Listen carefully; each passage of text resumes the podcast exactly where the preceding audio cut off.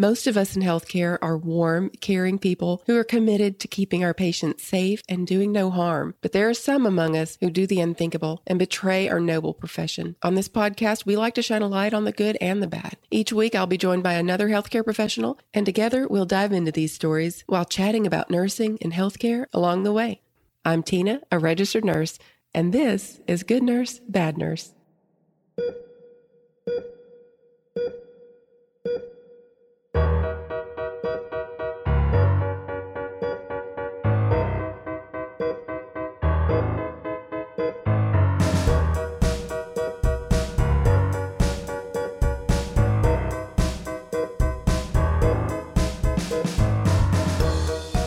Hey, everybody, this is Tina again with Good Nurse Bad Nurse. Welcome back to another episode. This week I'm joined by fellow podcasters Jasmyn and Camille. They're hosts of the podcast Distrust and Disparities. We're going to be telling you all about their show and the work that they're doing as advocates in the Good Nurse segment. Welcome, ladies. Welcome, thank you for having us. yeah, thanks for having us on, Tina. Well, I'm really excited about getting to have the discussion about your podcast and all the amazing work that you guys are doing when we get to the Good Nurse segment. But of course, we can't have good nurse, bad nurse without having a bad nurse. So we've got to get through this this nonsense yeah. first. Did you know that you don't have to go all across the country to be a travel nurse? You certainly can, but you don't have to. I literally took an assignment that's an hour and a half away from my house, and I love it. I can stay in a hotel room if I want, or I can drive back home. So it's the best of both worlds for me. For my next assignment, we're going to get a cabin in the mountains that's about two hours from our house, so it'll really be like a little getaway. Also, one of my really good friends is going with me so we can share expenses. You guys, even if you're just a little curious about travel nursing, go to trustedhealth.com forward slash good nurse and fill out a profile so you can see what kind of jobs are out there and what they pay. Go to trustedhealth.com forward slash good nurse and fill out a profile. So I guess we might as well get started. Oh my goodness. Yeah, this one is a doozy. I was kind of going over my notes before the show, and my husband goes, Good grief, that's a complicated story. And I'm like, I know. It's like eh, you get you get started and you start you start telling the the beginning of it and you tell like one thing he did and you think that's the end of it and you're like, no, right. there's more. And then you just keep going, nope, there's more. It's just it is something else. Yeah, let me right. tell you. And Camille was like, "So uh, Google his picture. Did you uh-huh. Google his picture?" And I was like, "Oh, let me do that real quick." And I was like, "Oh gosh, don't do it before you get right. it." wow. Whatever you do, yeah. Uh-uh.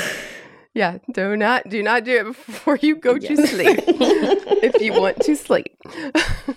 so this is the story of Malcolm Webster. He was born to a former Metropolitan Police fraud squad, which is kind of ironic as we get into the story that he was the fraud squad head.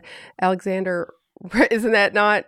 I mean, the irony is definitely not lost on me. Mm-hmm. Alexander Robertson Webster he was also born to a nurse, Odette Blewett, on April the 18th in 1959 in Kincardine, Fife. He displayed disturbing tendencies early in life and had a nickname, which was Pyro. And I think that most people listening to this are going to understand what that kind of meant. If you have a nickname Pyro, that's usually going to involve something to do with fires. And he definitely had an interest in fires from a very young age.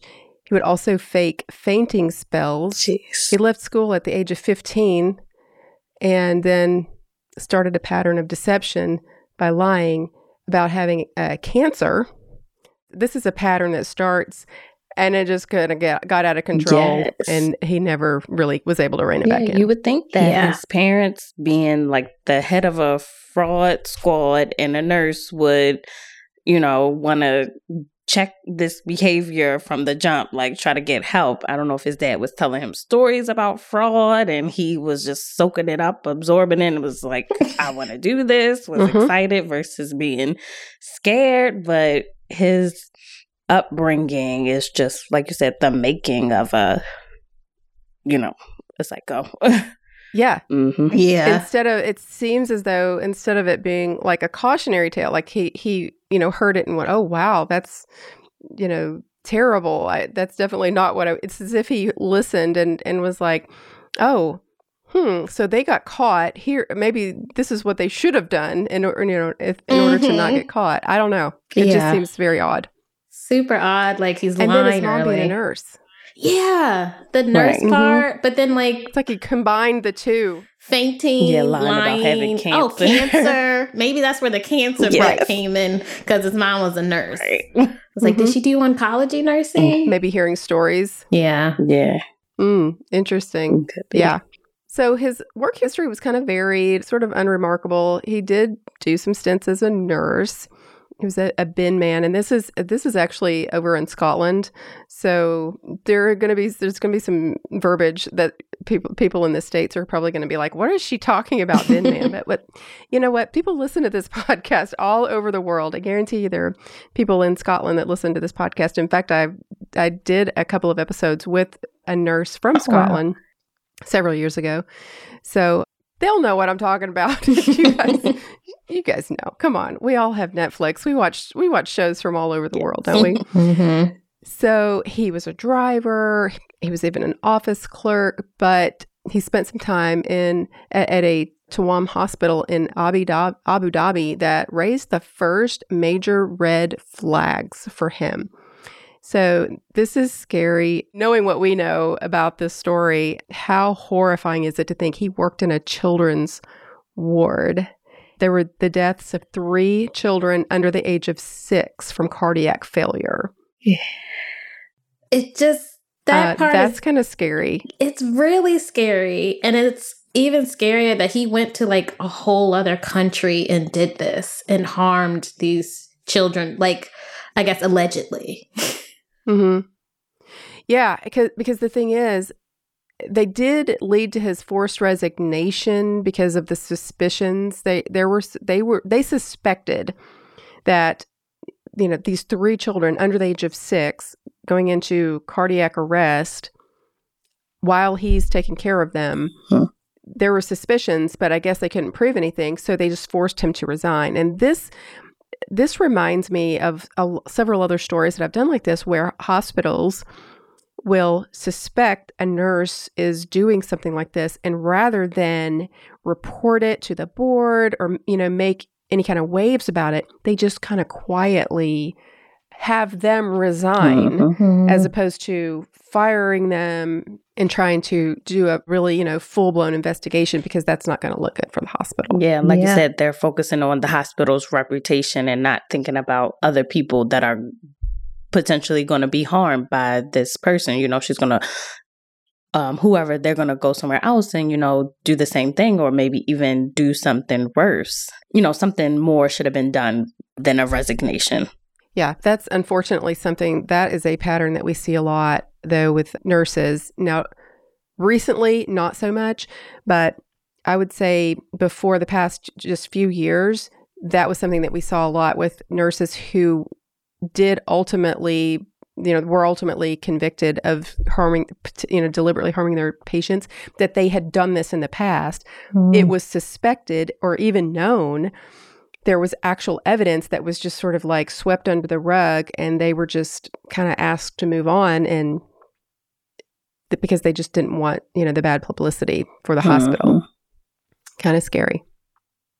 So apparently he had a girlfriend at the time. Her name was beth brown she claims that that he i told her about about this uh, these deaths. So You have like an eyewitness. the thing is like i know people can especially if you break up you know people people can say whatever they want to but how common is it for children under the age of 6 to die, to die from a cardiac arrest? I mean so it's not like it was just her saying that. She you know is saying that but then you also do have these deaths that occurred apparently it, there was a rumor that his father kind of used his influence to help him evade you know any further scrutiny as well with him being tied to the police force Wow. Mm-hmm. And it's like, you know, your child is doing this to children, harming children, and you don't want him to be take action for his what he's doing. You help him to avoid arrest and prosecution. Like, no, uh uh Like you should have been disciplining him as a child. Your child why would you want your child to be known as Pyro? Like like no. like maybe that kind of answers some of our questions yeah. earlier too about yeah. you know, how does he turn out this way if he has parents in the police force or or that's a nurse but if i you know if they're kind of raising him to be narcissistic and hide any you know any flaws or help him cover up his wrongdoings then mm, yeah i guess that's our answer yeah. right yeah so in september 1993 he married a woman by the name of claire morris just eight months into the marriage he executed a sinister plan. So, right after they married, he took out several life insurance policies on her. Then, on a rural road in Aberdeenshire, he drugged her with temazepam, staged a car crash, and used gasoline to ignite the vehicle. Um, burning her alive. The police, deceived by the his story of avoiding a motorcyclist, did not suspect foul play. He then claimed and squandered two hundred thousand dollars or two hundred thousand pounds from all of the life insurance policies that he had. He spent all of that money on things like a yacht, a Range Rover. I mean, this was in the 90s, so that was a significant amount of yeah. money. You just got married you're not even like at the year mark and someone's already gone like let's take out life insurance policies that is like the biggest red flag of mm-hmm. run run for your life because they're trying to take it because then i'm also wondering too like i don't know how life insurance policies work especially in like a spousal situation well no because like i've even i have life insurance and like you have to be there signing the documentation. Oh, but maybe because his dad was the fraud squad head, he knew how to fraudulently sign documents. Because I don't see how a wife would have like signed out multiple unless she was just convinced that like, oh yeah, we should we should do that. Yeah, and I think that he was very, as a lot of psychopaths mm-hmm. are, he was very charming mm-hmm. and was just able who, I mean who knows if if he was just like we should both get life insurance policies on each other mm. well, you know yeah yeah I mean I I just feel like some people are just so good at just coming across like they have your best interest in mind yeah you know and mm-hmm. also the investigation too like just one person, you know, dies at the scene, you would think if the car is on fire and things like that, and he's trying to, you know, save her or something like that, he would have like maybe some burns or different things. It's just the investigation. I don't know. I'm like suspicious of, like Camille was saying, one year of marriage and then you suddenly just die and things like that. Where was the motorcyclist thing? you know, I just have so many questions. Like, how did he just get off? And then all of a sudden you just I do spending too. all this money on like extravagant cars and like things like that. I'm like, that's strange. there were some people that had suspicions. An off duty policeman and a firefighter, they doubted his story. They did say that they felt like there was a lack of effort on his part to rescue her. They also talked about the fact that the skid marks weren't there, and you would expect that if he's going along at a certain rate of speed, mm-hmm. and he has to, he has he sees a motorcycle and he has to slam on his brakes, that there would be skid marks, and so to them, they they were suspicious. There was also a, a nurse who was a friend of Claire's who said that she had before this happened had been in a similar accident with Malcolm. Mm. In other words, they had been in another kind of like car accident that seemed sort of similar that didn't mm-hmm. work. Yeah. That yeah. So they're they're kind of talking amongst themselves, but nothing ever came of it. The the police that actually made the decision whether or not to call it an accident or or further investigate, they decided it was an accident. Wow. It's just too many coincidences. it really is. Who ends up in a near death accident twice within less than a year? Your wife is in the car. Like too many holes, too many gaping holes, and they were just like, "Oh no, that's it. It's fine." I know, and we're not. We've barely scraped the surface of the gaping holes in his right. stories and, and of the of the strange coincidences and near death experiences, because he quickly decided after Claire died that he was going to move on. He started dating a woman uh, by the name of Brenda Grant, while in Saudi Arabia. This man got around. He Right. really traveled. So, yeah, no, I mean, no kidding. So with her, he kept lying as usual. Making he made up a story with her that he had leukemia. so what I what I kind of f- figure is that what he did is he's like, oh, I'm sick, I'm gonna die.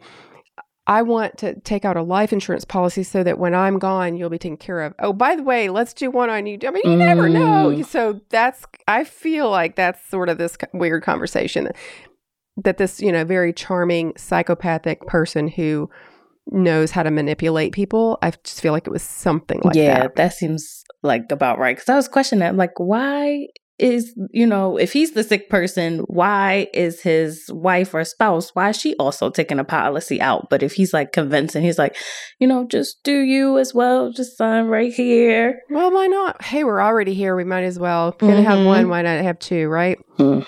So, five years after Claire had died in Auckland, New Zealand, he married again, jet setting all over the world.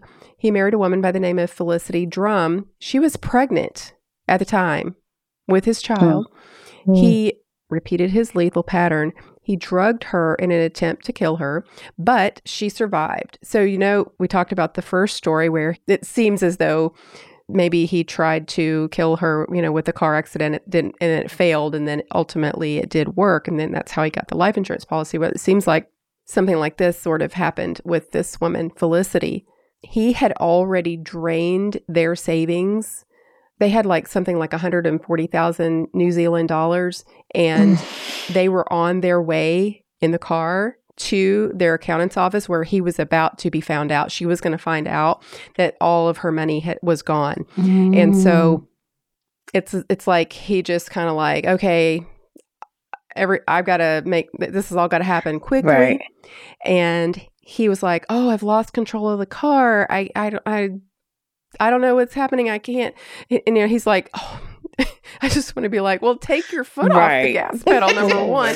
But they're just going as fast as they can down the road, and then he's veering toward a pole Oh on my- her side of the car. jeez. Oh my goodness. Yeah, and you know that the thing is that she he, she had been drugged, and the only reason she woke up is because her cell phone started ringing, and it woke her up, and she realized, and she was like, "What is going on?" And he was like, "Oh, the car. It's you know, I I can't control it." Well, she grabbed the steering wheel, and they still Mm. wrecked, but they weren't. No one was Mhm. injured. Wow. Yeah. Mm. Thank goodness. Well, here's the thing though. He jumped out of the car and he ran, he was like, "Stay in the car, stay in the car." He like yelled at her to stay in the car. He ran around to the trunk of the car and she wasn't sure what he was doing, but the police got there very quickly. So whatever it was he was doing, he wasn't able to actually do. Mm. Well, he f- kind of faked like some chest pain, and she was like, "Oh, let's get you to the hospital." So they went to the hospital, and then they never, you know, they ended up not going to the accountant's, you know, office Mm. that day, which he got his way there. Mm. Well, later on, they do f- discover that there were like big cans of gasoline and a lighter in the trunk of that car. Wow. What is with this Wow. pyro? Which kind of tells it is. you what happened with the 1st Mhm. Yeah. Yeah. Yeah. Like he was planning on getting Yep. in, staging that accident and then lighting the car Mhm. on fire. Mm-hmm. Well, she And- she questioned him. She she was just she was like, you know, because she kind of had that she tasted like this weird bitter taste in her mouth, and she's I guess sort of like playing all of this back, and she was like, "Did you? I feel like you you know I would have." died I, I I- I'm, I'm almost thinking maybe you intended to kill me and he said well you would have died happy that was her his response to her died. at- she's pregnant, by the way. Like I, I'm thinking back to like this is she's pregnant, met your wife, and you're like you would have died Mhm. happy in a terrible car accident. Uh, this man is deranged. and he's Mhm. admitting that he is, you know, he's intentionally trying to, you know, kill her and basically take her Yeah. take her money. And you would think the story would end here. Like No, you would think, but no, because he realized the police were looking at you know looking at him, and so he fled the country. Oh. So he met he met another woman. he just continues woman after woman. He turned his sights onto a woman by the name of Simone Banarjee and convinced her again. Once again, he kind of re- brings back this leukemia thing, tells her he has le- terminal leukemia, and talked her into writing a will and putting him in the will. He was still married. Oh, he was still wow. married to Felicity. Oh, So he can't be married to Yeah. multiple And people. how are you- That's not. That's not a legitimate marriage. Yeah. Right. How are you convincing women over and over to put you in their will? Like, how is this conversation? You just working this up? I guess like the leukemia, and it's like, put me in your will. Like, I like mhm. this games that he's running and convincing women to put them in their will. So, Yeah. ladies, if a guy's bringing up, you know, oh, let's do wills, let's do this. I have a Mm-mm. you know, a chronic illness, like go to the go to the doctor's appointments, see the paperwork, everything. We all know that when we're taking any medication or supplement, dosage matters, and it's important to take enough to get the desired result. For example, only taking a 10 milligram Tylenol might not help with your headache. Well, the same is true for CBD. If you try a low dose CBD product, you may not feel anything. But it's not the CBD's fault, the dosage is the problem. This is why CBD Stat only makes high dose CBD products that actually work. And now their products are getting even stronger. CBD Stat is happy to announce that they're launching a new extra strength version of its highly popular topical products that have 7,500 milligrams of CBD. This new strength will by far maintain CBD Stat's status as the most powerful CBD product line on the market. More CBD means it's more effective in helping everyone tackle daily aches and pains. CBD Stat sent me a box of these new products, and I already knew it was going to work because I've been using it for my neck pain and foot pain, but I can definitely tell a difference in this new strength, and I'm really excited to get to tell you guys about it. And on top of these new higher strength products, they're also dropping prices across the board on all their products to make CBD Stat not only the most effective on the market, but also the most affordable. And don't forget, all you healthcare workers out there get a special additional discount to help keep you strong. Just head to cbdstat.care forward slash healthcare and find your new secret weapon. That's cbdstat.care forward slash healthcare. Remember the yacht that he that he bought with like one of his other relationships? He was apparently planning a an extended yacht trip with his this new love of his life, Simone. They were supposed to go on this like really long trip out in the ocean and they were going to be gone for a long time. I have a feeling he was not thinking that Simone was going to be coming back Mm. No, she Probably was going not. to be because he's having her yeah. yeah killed, and then she was going to be in the ocean, and she was never going to be found. Mhm. Oh, he's so devious. Yeah, it was just a tragic accident. Yeah, just a tragic accident. Oh my goodness. Yeah. Mm. So his other relationships included a teenage girl Oh, who apparently had an abortion, a woman who later took her own life, and a married woman. He avoided forming any ties that didn't serve his financial interest. I mean, he was. The, the, I told you guys when we started this story, it's one thing after another. He just like his whole life was just barreling through and just taking out anybody in his that's in his way. Yeah, just Yeah. lying and scheming and, you know, just targeting women to, you know, get Mhm. what he want. And mm, Yeah. And it's so sad because he obviously had some kind of way of coming across to to cer- uh, you know certain type of women. I'm sure he tried this on cer- you know s- women that Mhm. would not fall for it, but once he once he came across that certain personality type and he saw that they were kind of getting sucked in, he had them and he knew he had them because Yeah. he was that good. He was an actor, you know. mhm. and playing on like that illness, like that threat of like leukemia. people who do that usually they know their target audience. They know the vulnerable people. They know people who are a little bit more naive and they go after them in such a specific way. And a lot of times, other people who wouldn't be as vulnerable are like, how could you fall for it? Where it's just like they're they're being targeted. You were never going to be a target because you probably would have seen through his nonsense and been like, get away from me. Like, what are you talking about life insurance? Mm-hmm. Yeah, the, you know Claire, the first woman that we talked about that he that he married, her brother I saw an interview with him and it was it's so sad. He obviously loved his sister very much, but he said that he would notice that Malcolm would would do things like you know tell her to take her hands out of her pockets and that sort of thing and she would actually do it and he would just be shocked because normally she she would not Mm. Take anything Mm. from anybody. She was very self-assured. She was a nurse Mm. herself and kind of a very strong woman. And so he, it shocked him that she somehow came you know, just fell under his spell.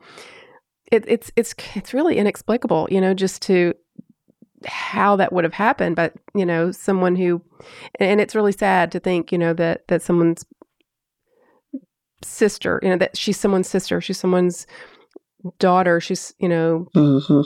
someone's friend she's someone's cousin you know and and all the people around her couldn't do anything about it they could Mm. see uh the manipulation you know they could Mhm. see something was not you know quite right but what what are you going to Yeah, do he must have been very Yeah. manipulative and controlling. And with the whole saying he has like a chronic illness, probably playing that up and, you know, just pulling on the strings, especially if you're a nurse, you're so, so easy to get sucked into that caregiving role and, you know, putting other people first. And, you know, he just took advantage of that and, you know, killed people. And it's just sad. Well, in 2008, they launched an operation called Operation Field. They fo- really focused in on him. Simone Banarjee's home was searched, leading to the discovery of embezzled funds, a stolen laptop, and an unlicensed gun, which this is in New Zealand, so Mm. this is not in the United States of America. Yes. So the investigation reopened the case of Claire Morris's death. So we're going all the way back now to that suspicious death that was ruled an accident. And there were people, her family and friends, that were pushing for them to reopen this case. And there were people, there were investigators that really wanted to, but they needed something. They needed a catalyst. They needed something that would kind of shine a light on it. And so this this sort of helped nudge that in the right direction. And that led to charges against him for her murder. So also the attempted murder of Felicity Drum and his bigamous intentions with Banarjee. Mm-hmm. So after a five year investigation with countless interviews, Malcolm was convicted on May the 19th in 2011 at the High Court of Justiciary in Glasgow, in Scotland's longest ever criminal trial with a single accused. He received a life sentence with a minimum of 30 years and was removed from the nursing register, which I'm glad to hear. Yes. Yeah. Every Take now that and then you hear about people who have done things and you're just like, yeah, why are they still on? How are they still have their license? It's frustrating. Allowed to work. Doctors too. Yes. I'm Yeah. just like, are you kidding me? wow. There was kind of a fight over her headstone because her family did not, her brother in particular, did not want his name on her headstone. So they kind of went through the court system and fought over that. And they were able to get that replaced after a legal debate after he was convicted. Thank goodness. Yeah. I, I, I can't imagine, you know, there's things like that that we don't think about. Mm-hmm. You know, think about from from a family's perspective, you have a victim of a violent crime. If it was a spouse that killed, you know, killed their spouse, Mhm. they were still their spouse, and so they had their last name, and now their last name is on the headstone. I mean, Yeah. that's sort of just a, a kick in the gut, you know, just to have that. So I could, I, it's something I just hadn't thought of before. It's so layered where like you don't think about it until you're in it of, oh, wait a second. The spouse of my loved one murdered them and now I have to stare at their name the entire time. Like whenever I go and visit the grave and it's or the fact too that it finally took he got convicted and then to go through a legal battle just to get the headstone replaced. Like why am I fighting a system to be like, you need to remove this. It should have been as soon as he was convicted, it's like, y'all do whatever y'all want with that tombstone. Mhm. Yeah, why would you have to jump through so many hoops? And you know, before he was convicted, just thinking him being like the narcissist and, you know, manipulator, he's probably like controlling things of like the funeral and stuff like that. And like you said, like the headstone and things like that. So I can imagine being very like frustrated with him and just angry, especially if you have like suspicion, like, you know, how did she die? You know, what's going on? So, yeah. Well, he did try to appeal his conviction. He lost in 2016. He's had a, quite quite a difficult life, as you can imagine, in prison, mm-hmm. marked by attacks and isolation. There are reports he paid another prisoner to keep him safe and has accepted the fact that he's probably going to spend the rest of his life in prison. And I would say that's probably true and deservedly so. Mm-hmm. Like yes. you were only convicted of, you know, killing one person and attempting to kill like two others, but who knows how many other people you have killed and, you know, robbing, scheming, and all that other stuff. So, you know, you, you have the rest of your life to think about all that you did. So, I have to tell you guys about an experience I had with a nursing student. So, you know, I've been doing travel nursing. Well, this hospital where I'm at has a lot of LPN students doing their clinicals there. So, one of them was following me around one day and she noticed my stethoscope. And of course, Y'all know the Eko technology company that sponsors our podcast. They teamed up with Littmann to make the stethoscopes uh, to beat all stethoscopes, the 3M Littmann Core digital stethoscope. And this is the one that I use now. So she said, Oh my gosh, I've been wanting to try one of those. So, of course, I let her use it. And she just could not stop talking about it for the rest of the shift. It was so cute. She was like, You know, I can't hear anything with my normal stethoscope because I have tinnitus. And so she was so excited because she could actually hear what heart sounds were supposed to sound like. She said, I'm going to ask for one of these for graduation. And I was like, Yeah, you definitely should. So, just so you know, the Eko technology that makes the stethoscope so amazing. Uh, you can enable it with a flip of a switch. You can turn it on and off. It has active noise cancellation up to 40 times amplification wireless auscultation using Bluetooth technology. It connects with Eko's free app and software so that you can visualize, record, share, live stream, analyze heart sounds, lung sounds, and whatever body sounds you want to listen to. So you can go to ekohealth.com and use the promo code GNBN to get $50 off your order. And that's Echo is spelled E K O, by the way. So it's ekohealth.com and use the GNBN promo code to get $50 off your order. I also wanted to remind you that if you're interested in travel nursing, to go to trustedhealth.com forward slash good nurse and fill out a profile so you can see what kind of jobs are out there and you can also see what they pay the stipend, the hourly rate, all of that. I'm a travel nurse now with Trusted Health and I absolutely love working for them. So go to trustedhealth.com, be sure and put forward slash good nurse so that they'll know that we sent you there and fill out a profile today.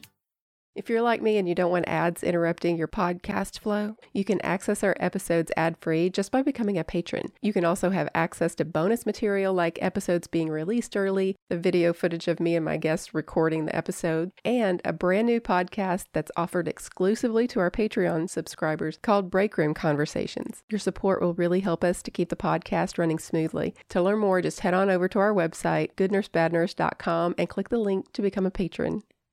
Well, I guess that wraps up our bad nurse story. So we can get to talking about our good nurses.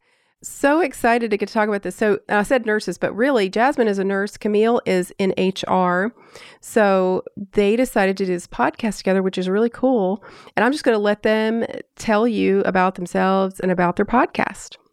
I am Jasmyn. I'm a registered nurse and I co hosted with my best friend Camille. I think we've been friends for over like 15 years. yeah. and um, the name of our podcast is called Distrust and Disparities Voices from the Margins of Healthcare. So we release episodes twice a month on the first and the third, and we talk about cases of medical injustices and health disparities. So we look at a specific topic or a specific case, and we just break down like the systemic barriers and just like the racist policies that are going on. And then some of the topics that we cover include things like the Black paternal mortality crisis. We look at kidney disease, sickle cell disease, diabetes. And then, in addition to talking about the disparities, we talk about an organization that is working to dismantle the practices in place grassroots organizations, individuals just working to improve the health outcomes for, you know, marginalized communities, specifically Black women and Black families. It's distrust and disparities, dismantling black house disparities. We sort of like found that and navigated to that after putting out like several episodes. But it was like we were always having these conversations since we've been friends for so long. Jasmyn would talk about her nursing experience. And then I think too, with you having been a nurse for several years in Baltimore, and then you ended up going for travel nursing in Connecticut, it was like the discrepancies were so obvious and it was so frustrating when you have different either historical events and then also just everyday like present stories that continue to happen where black people aren't trusted believed treated well in the healthcare system. And we always like point out like it all stems from racism in this country and how it's embedded in healthcare. It you know was the reason that certain departments or things were created like even we talk about like james marion sims and gynecology. So like it has a deep history and it continues to affect people. And we just want to highlight when you know hey this is what's happening. We want to educate people so then that they could be better advocates for themselves when they're in a situation where they're not being believed or listened to in a, a medical healthcare setting. And then point out like oh maybe if you're in this area you can go to this organization and they'll be helpful to you and make sure that like you're getting the care that you deserve because like we're human beings. We all deserve good health care. It's like that's just a simple thing that like unfortunately is not met every single day. Well i think that there are a lot of people who don't really understand when you say disparities or when you talk about these things. I think there are a lot of people that if they don't experience it or if they don't see it themselves they don't believe it happens. And i that that's why i think it's so important to talk about it and discuss it. And for people to keep an open mind and let people tell their experience and let their experience be their truth and not try to impose your own perspective because my perspective is so different from someone else's. So I, I can look, you know, from my perspective, I can look around and say, well, I don't now I can't say this because I, I've worked at a level one trauma center. I've experienced, I've witnessed things that I never would have thought of would have witnessed before I became a nurse. But if I have that, if I have one perspective and, and, and I'm just going, well, I don't see this going on. I don't see that going on. I treat, you know, all people the same. And so then it's like they just, and I don't know that everyone means to necessarily have bad intentions when they do this, it's almost as if if they acknowledge that it happens, it somehow convicts them. Mm-hmm. I just hope that people will not see it that way and just stop and listen to what people you know are saying. Number one, I was 40 years old when I went to nursing school, and so there I was so I lived in a bubble. I did not there was so much going on in the world. I was just being a mom and raising my children, and it didn't. There was so much that was going on that I had no idea. I was never sick, never was never in the hospital. I didn't know anything about anything. I mean, there was so much I didn't know. Then I go to to school, and I my eyes were just open to so many different things. And one of the things that were was just really shocking to me as I started working at this really large hospital uh, was that I witnessed racism firsthand, and I had had not that I'd never seen it before, but it not so blatant. And I think it was it was shocking as a, a you know an adult woman who was kind of under the impression that we had we'd moved beyond all of that, and we're all mm-hmm. you know these civilized people now who that all happened hundreds of years ago. And, and I just remember just just it was like a kick in the the gut, like my, I don't know, just being disillusioned can be very disturbing and unsettling. And it's hard to accept sometimes yeah. for mm-hmm. people, mm-hmm. you know? And it's like, that your reality is not your what you thought right. And it's like, what do you do in that situation? Because a lot of times the person who maybe say somebody says something biased, like something as slight as, you know, they need to learn how to speak English or something like that and you know they Mhm. feel comfortable saying these things and you're like why are you saying this or you know they say maybe something biased something Mhm. racist and you know it just continues say it's like a, a big doctor and nobody wants to confront him or even you go to your nurse manager you tell you tell them and they're like oh that's just him you know d- you know that's just what he does. So nothing gets done. And so like these little instances they kind of like fester and you know it just creates like this culture. And you know we talk about this on our podcast like people who face like these situations and you know how they stood up how they advocated and you know what they do so you know what to do in this situation how to navigate it you know where to turn cuz it's it's uncomfortable for everyone in the situation so it's just like we created this podcast so we can discuss it, you know, because a lot of times we'll have these conversations amongst ourselves and then it doesn't, you know, nothing changed. It's just like, this is just the status quo. But it's like, no, this shouldn't be. We need to, something else needs to be done. Yeah, I think the more discussions like this that you have, the the better it will get because people maybe here the thing that I want people to realize and, and for you guys to realize too is that the, you have people who are just like I am, uh, like I was, who are just kind of ignorant of things, really, just ignorant of reality, that are just going along and they say things that are well intentioned and they're just ignorant. I mean, they're they're not they don't have bad intentions.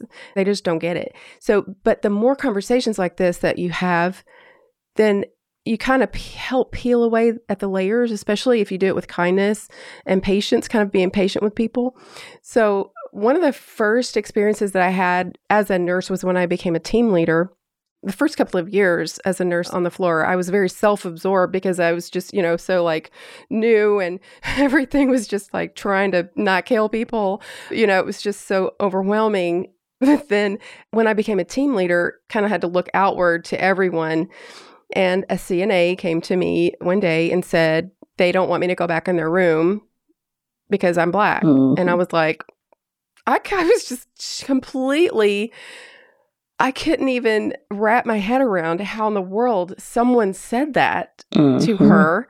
I was so furious for one thing because she was like the sweetest woman. I was just so just like horrified. And then I was just like the first thing I said was, "Do you want to go back in the room?" Yeah. Because I that was my first. I was just like, "Wait a minute." They're not going to tell you you can't go back in the room if you don't Mhm. want to go back in the room. That's fine. Yeah. Mm-hmm. And she said, I don't want to go back in the room. I'm like, then don't go back in the room. Mhm. But I'll go in there. And, I, you know, and I went back in there and I was like, you know, I I just, and I, I said, you know, I, I was talking to, and I, I don't want to say her name, but, you know, I was talking to your CNA and, and they just literally admitted it. I couldn't even believe it. They didn't even try to hide it. I I fully expected to have a confrontation or there to be some sort of misunderstanding or like somehow something was said that or at least they were going to try to twist it that way.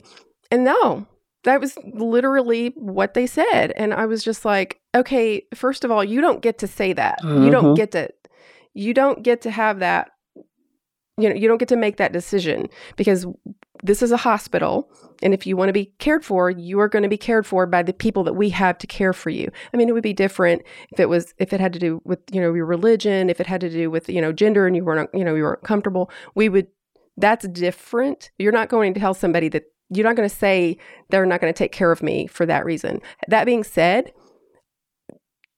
now she isn't going to take care of you because she doesn't want to Mhm. she doesn't want to come in Right. here.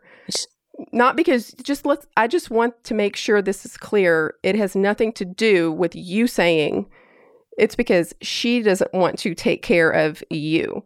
So, and that is her right because she is because you, you know, the, disrespected her and that, you know, so that is totally her choice. That just that one experience opened my eyes to to just that people are that way and they think that Mhm. way and all of a sudden it just like i don't know it just changed my whole perspective. I, I just started seeing things differently. I started seeing people differently. I don't know just like everything. And it it helped me in a lot of ways. It taught me so much. I learned so much from that experience. And it what it really helped me to do was to think about the situations that are that are more gray because that one was kind of easy. That was that was such a softball. Mhm. There was no, you know, gray area.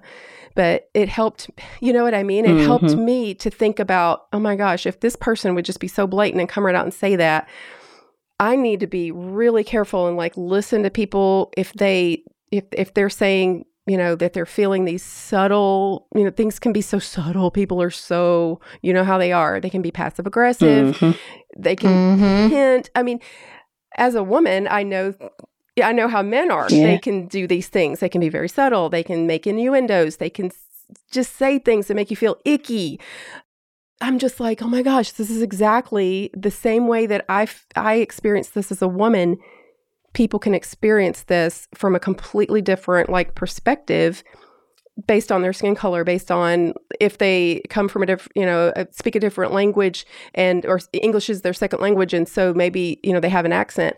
So all of those experiences just it helped me have more empathy. Hmm You should definitely check out like our podcast, those of you who are listening, because we talk about a variety of cases and um like you were saying, explaining like those microaggressions, like it's been times where clearly got on like nursing badge, nursing scrubs, and people like, Are you the secretary? Are you the aid, the help, and things like that. And even the case where, like, you know, can I get somebody else to help me? And I'm like, you know, why do you need somebody else to help me? Like, you're in my zone, like, I'm here to care for you. And kind of just kind of like, you know, have to go above and beyond to pr- prove that you're qualified to, you know, take care of like a family. And they're just looking at like your skin color and things like that and just trying to discredit you. And we also talk about things in our system, like systemic racism and things like that. We did an episode talking about kidney disease. And if you notice, for all like the healthcare professionals, if you look at your GFR, there's like a category where it's like your there's like African American GFR. So they have like this specific calculation. And we did a specific case how this one woman, she could not get approved to get a kidney transplant because they were using this antiquated African American GFR. But if they if they Are you look- kidding me? Wait, wait. What are you saying? I had no idea. I've seen this for years and I never even understood Yes. The implications. So I'm tr- I'm trying to pull up the episode, but if you go to our page, it's and look up like kidney disease.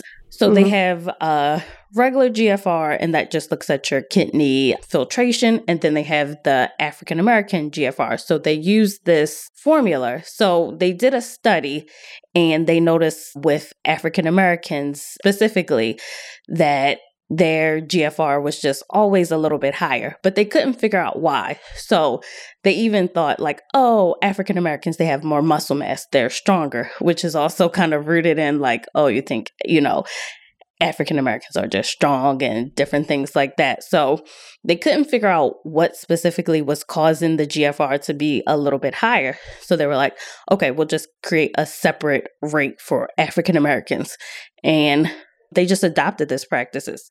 I mean, adopted this practice. So if you go look at like lab results right now, you'll see GFR and then African American GFR. Like most hospitals have not discontinued this. And so many people with kidney disease, earlier the better. So if we can get you on dialysis early, if we can get you a transplant, you know, that'll prevent further complications. But a lot of times for African Americans, it's like, I don't qualify.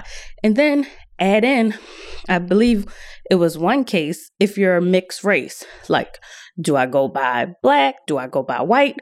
If I pick, if I select that I'm white, I'll meet this qualification.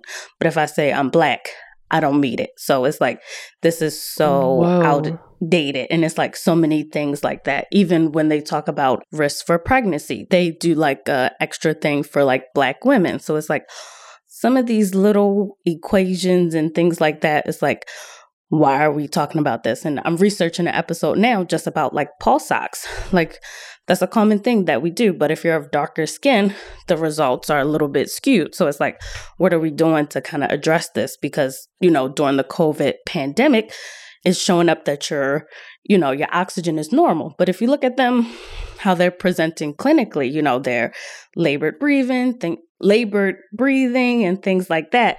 And it was like with the medication, the antiviral that they were given for COVID, you didn't qualify because your pulse ox was in a higher range or you weren't putting on you weren't being put on like say a CPAP, BiPAP, you weren't getting these interventions that are needed. So it's like so many little things and even myself I'm like learning and looking up things and it helps me with my practice and you know just to be able to talk and just share these things and just to learn like what is being done? Like who is what are we doing to address these situations because it's like improving the outcomes for you know say marginalized communities people that are being discriminated it'll everybody will benefit you know?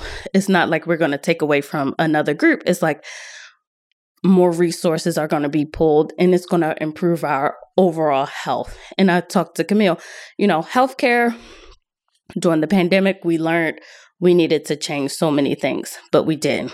But you know the push is to improve healthcare for all. So we're focusing on, you know, African Americans, but if we improve those results, say even let's say black maternal health outcomes, even in the US for regular women, is still pretty dangerous and unsafe. So if we can improve it for, you know, black women, everybody is going to benefit. Yeah. Well, and if you think about the reason uh, for the disparities, it's it's typically because they're not believed when they say they're in pain. Mm-hmm. A lot of it mm-hmm. goes back to them. You know, they just for whatever reason, it's just it's hard to understand. Like why why that it how is that how does that permeate through an entire system? Mm-hmm. But it does. Yeah. And it has, and we've seen it. There's so many stories out there that you can't deny it. Mm-hmm. Well, it's like because we always talk about that of like it's it is born out of racism because the system was built in that way of like black people feel pain differently and like they've continued to sort of do polls and studies of current medical students like really recent medical students that are like oh yeah no black people do feel pain differently. And it's just like what are you learning? Like why is this being taught? Why are you thinking in that way? Or a lot of times the there's the automatic assumption if a black person shows up to a hospital asking for some sort of pain medication some could even have a whole doctor's note that explains whatever it is that they do have that they need specific pain drugs. There's an automatic assumption from a lot of people that are like, oh, you're an addict and you're just here trying to get your fix instead of an, a more thorough eval of them to be like, okay, so what are your symptoms? What is the pain scale? A lot of people, and I think the issue too with that, people look at it as like these little one off anecdotal moments that like don't show the larger, bigger picture of it's happening everywhere and it's happening to a lot more people than people really fully understand.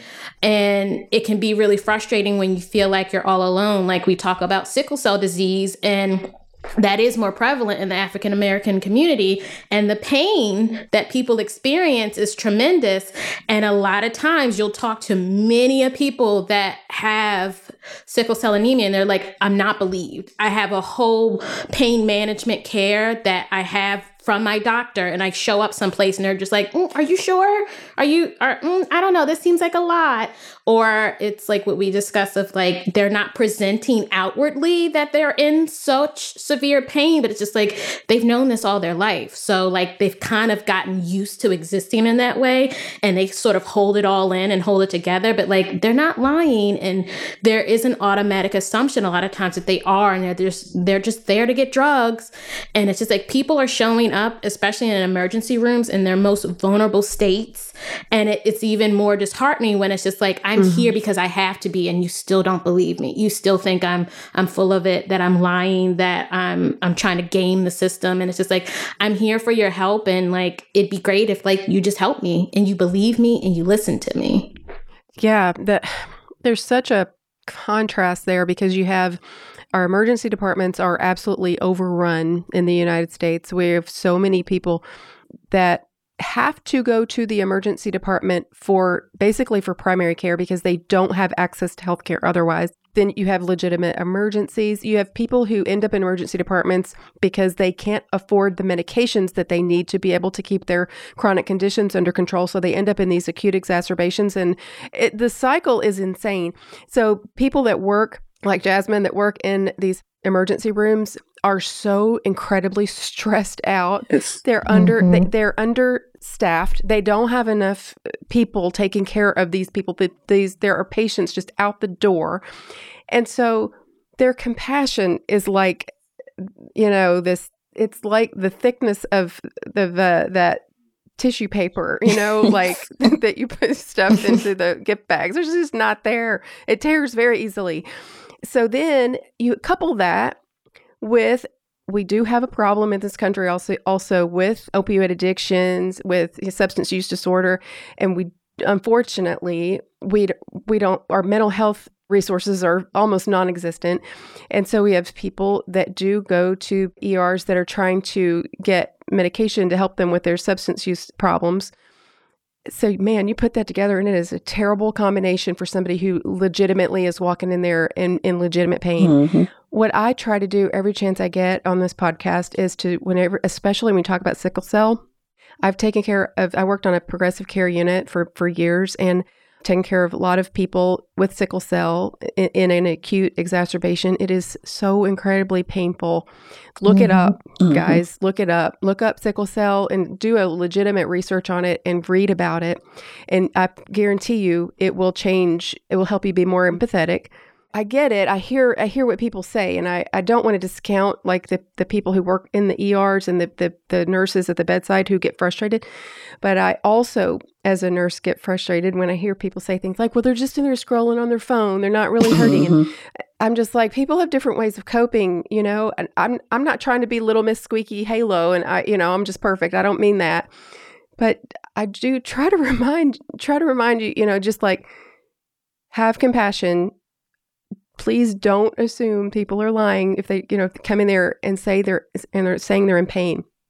But here's one way that you really, you know, if you see an African American African American per- person come in to your ER who does have a history of sickle cell and they say they're in pain, that should be a red flag that they really are in pain. I mean, Mhm. that that right there, sickle cell disease is something I don't think I've ever taken care of a patient that wasn't African American that had sickle cell. If you look it up, the exacerbations that can happen, it, they're so painful, and the pain is really, really, really difficult to get under control Mhm. once it gets out of control. So it is so important that if they have a pain regimen, that you follow that because if they get off, uh, if they, uh, you guys know this, Mhm. you- we've learned this in nursing Mhm. school. Yes. You know this to be true. If you let that get out of control, it's almost impossible Yeah. to get that pain level back Yep. down. And we did an episode, and like you said, you could either listen to the episode or, like you said, research sickle cell, listen to patients describe what they're going through. And so many patients, they know that they're going to face discrimination in the ED. So they're like, let me hold off. Let me make sure I get dressed. Let me l- make sure I look presentable. I'm not going to go to the ED in the middle of the night because they know like that's when maybe people come in seeking drugs. You know, I'm going to wait, hold off as long as I can before really Yeah. seeking Don't wear your Cookie treatment. Monster pajama bottoms. Yes, like let me Yep. present myself. Let Yeah. me make sure I have all my documentation and things like that.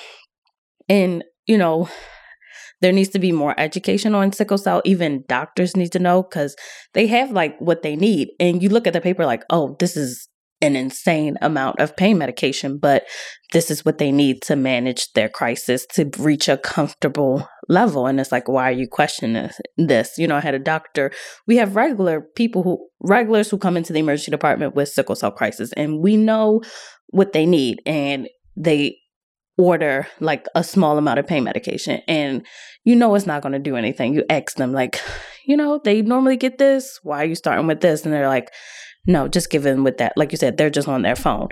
And you they're like see how they respond to that. So it's like it's just like a waiting game waiting game and they're just uncomfortable and it's it's torture I will say also doctors and, and nurse practitioners and PAs, they're being targeted Yeah. by our federal government for the overprescribing of opioid and pain medications. And so that makes it difficult on them as well.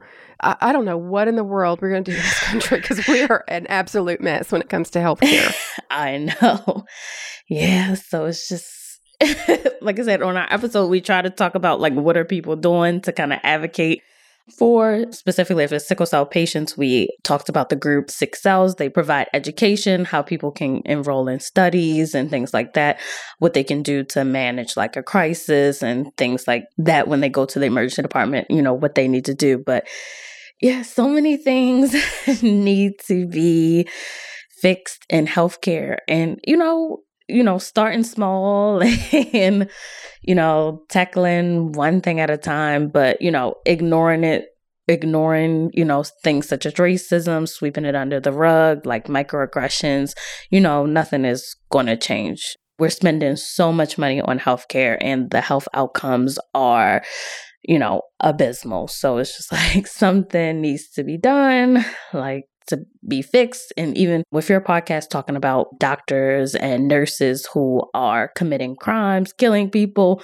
but are still allowed to work, like we need to be- bring awareness to that. Like something needs to be done. so hopefully people feel comfortable reporting these doctors and nurses because there's a pattern. You see them doing certain things and you know not doing their job and you know you just kind of sweep it under the rug but you know you need to take a stand and stand up for that. Well, remind everybody the name of your podcast so they can go find it and subscribe and listen to it.